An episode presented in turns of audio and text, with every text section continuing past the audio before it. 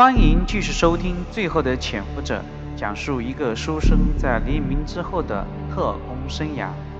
这一节我们还是接着讲石牌镇。第8节，保证完成任务。余生轻声地向叶祥之汇报：我昨天去查林旦富的时候，看到古正文最近抓了不少共产党、地下党的高层人物，包括上次逃跑的老郑。除了他，还有一个共党在台湾的军事负责人张治中，此人忠贞不二，是一个可造之才。叶祥之抬起头来，哦，古正文还不能小看啊！没有想到短短一段时间里又取得了突破，你有什么想法？叶祥之的眉毛一扬，他知道余生肯定已经有主意了。余生眼睛里闪着狡黠，我想，咱们是不是让蒋主任下个手令，将这批共党转入国防部的监狱？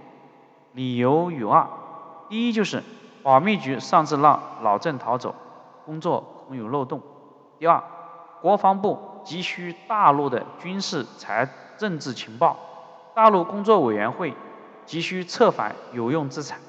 只要把人弄到我们这里，不管是策反还是审讯或者情报，那就方便多了。保密局嘛，他们可以随时过来审讯，然后他们去抓人，这就是他们的本职工作。叶祥之听了非常感兴趣，很好，很好，你抓紧弄一份详细的报告，然后我去找蒋主任汇报，这件事情要快。余生点点头，我今晚就能拿到详细的资料，报告我明天给你。听到这个话，叶祥之和余生意味深长地看着对方笑了。晚上详细资料当然来自毛中心了，说来也怪，叶祥之、余生从保密局出走之后，毛中心几乎没有受什么影响。毛人凤和古正文仍然正常使用它，这可能跟毛中心一副贪财莽夫的形象有关。总之，他在保密局虽然仕途希望不大，但还是属于骨干分子。毛中心今天一来就很着急，他说最近啊，古正文行动特别多，自己是借毛人凤和古正文去了总统官邸不在保密局的机会才跑出来，尽快回去。余生直接撂了3个问题给毛中心：老郑是怎么被抓的，又是怎么叛变的，张治中被抓表现如何。毛中心也不用组织语言了，他直接把知道的所有的情况都讲给余生。余生自己大概总结了一些脉络。老郑逃跑以后，古正文又对老郑的房子进行挖地3尺的进一步搜索，结果发现老郑遗落的一个笔记本上面记载了一些人的地址和名字。这种情报简直就像中了彩一样的幸运。古正文按照这个笔记本按图所记，发现大多数联系人已经跑了，看来老郑知道自己笔记本落下了，所以通知了其他人。但是由于他逃跑颇有着急，还有一些人被遗漏了。于是通过层层审讯，古正文抓到了一个接近老郑的人。这个人收了酷刑之后，供出了地址。古正文带着张青山等一干特务去乡下抓捕老郑，由于担心打草惊蛇，张青山化妆成农民先去探路，结果是无巧不成书。他在这个乡下的土路上就看见一个人穿着西装赶路，也纳闷穷乡僻壤哪来的阔佬，走近一看，发现正是老郑。老郑这次被抓没有做任何的抵抗，就全部招供了。他的真名叫蔡孝乾，老台共，的确参加过红军和长征。228之后就被委派到台湾担任工委书记。由于他认为台湾解放在即，为了抢功劳，他不顾上级规定的潜伏任务，而是大规模开展学运、兵运和武装工作，直接导致了大量人员轻易暴露。此次蔡孝乾的叛变也是有条件的，一是要享受吃喝优待，这也就是为什么张金山给他买牛排的原因；二是把他小姨子接来同住，他妻子早逝，所以他来台湾以后，勾引自己的小姨子。古正文满足了他的条件，他将自己知道的地下党资料全部招供了。台湾地下党武装部负责人张之忠就是在登船撤回大陆前1个小时被捕的。被捕之前，他已经察觉到了危险，所以和张之忠联系的人全跑了，而他撤退的时间、地点也只有老郑知道。被捕之后，张之忠表现得很沉稳，他应该有心理准备，他全盘驳回了古正文诱降的条件，只求速死，不求其他。了解这些情况以后，毛中兴匆匆地走了，余生陷入了痛苦的思索之中。目前他除了策反之外，没有别的办法可以拒张之忠，但是他看昨天张之忠的坚决态度，恐怕即使自己让他假投降也不会答应。不管怎么说，余生决定自己无论如何要争取到和张之忠单独谈话的机会。既然张之忠对于被捕早有心理准备，那么他自己也许还有后手。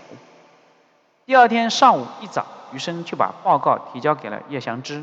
叶祥之安排他去石牌训练中心看看。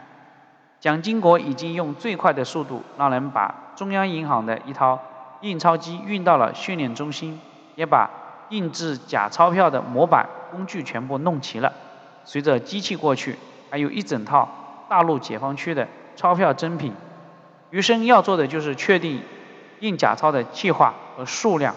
等蒋经国的报告批了之后，余生再去保密局把林旦富和那些政治犯全部接出来。余生在去石牌镇的路上，不得不把脑子暂时转移到假钞上来。首先来说，自己肯定要想办法制止这个事情的发生。他不想那些乡下的农民辛辛苦苦一年种的稻子、摘的水果全部换成几张没有用的废纸。但是对这个自己也不懂啊，怎么办呢？余生想到了陈琳，这是一个很好的人选。他从大陆过来，自然知道那边钞票的情况。关键根据余生的观察，陈琳这个人很有良心的，他和自己一样不担心假钞对人民的伤害，但是光让他一个人负责肯定不行，得有几个人组成一个假钞班子才行。汽车快开到训练中心的时候，余生终于想出一个计划，让赵冰城负责整个小组，林旦富负责技术，陈林和学员田子恒加入小组相助。田子恒是暨南财经大学财经专业的大学生，毕竟专业对口。赵冰城虽然是老牌军统特务，但对于这一类东西也是一窍不通。林旦富只负责技术，其他的也插不上嘴，这样陈林就有活动的空间。当然这件事情自己首先还要敲打他，探探陈林的态度才行。训练中心的办公室，余生找来了陈林，他简单的将印钞的计划告诉陈林，问问他是怎么想的。陈林听了之后思考了一会儿，然后他反问余生，你觉得这样偷鸡摸狗坑害老百姓的工作对国民党有用吗？余生不置可否，我不懂，我只是执行人。同样你也不需要懂，因为你也是执行人。陈林冷笑了一声，哼，那就是说我没得选择了。余生只能暗示，这个小组里面其他人都不熟悉大陆的情况，只有你熟悉，所以印钞的很多具体问题还需要你拿主意。这个计划要执行到什么样的效果，很多时候要看你的想法。你想让它效果大，它就效果大；你让它效果小，我估计效果也大不了。这件事情我不懂，我也不参与。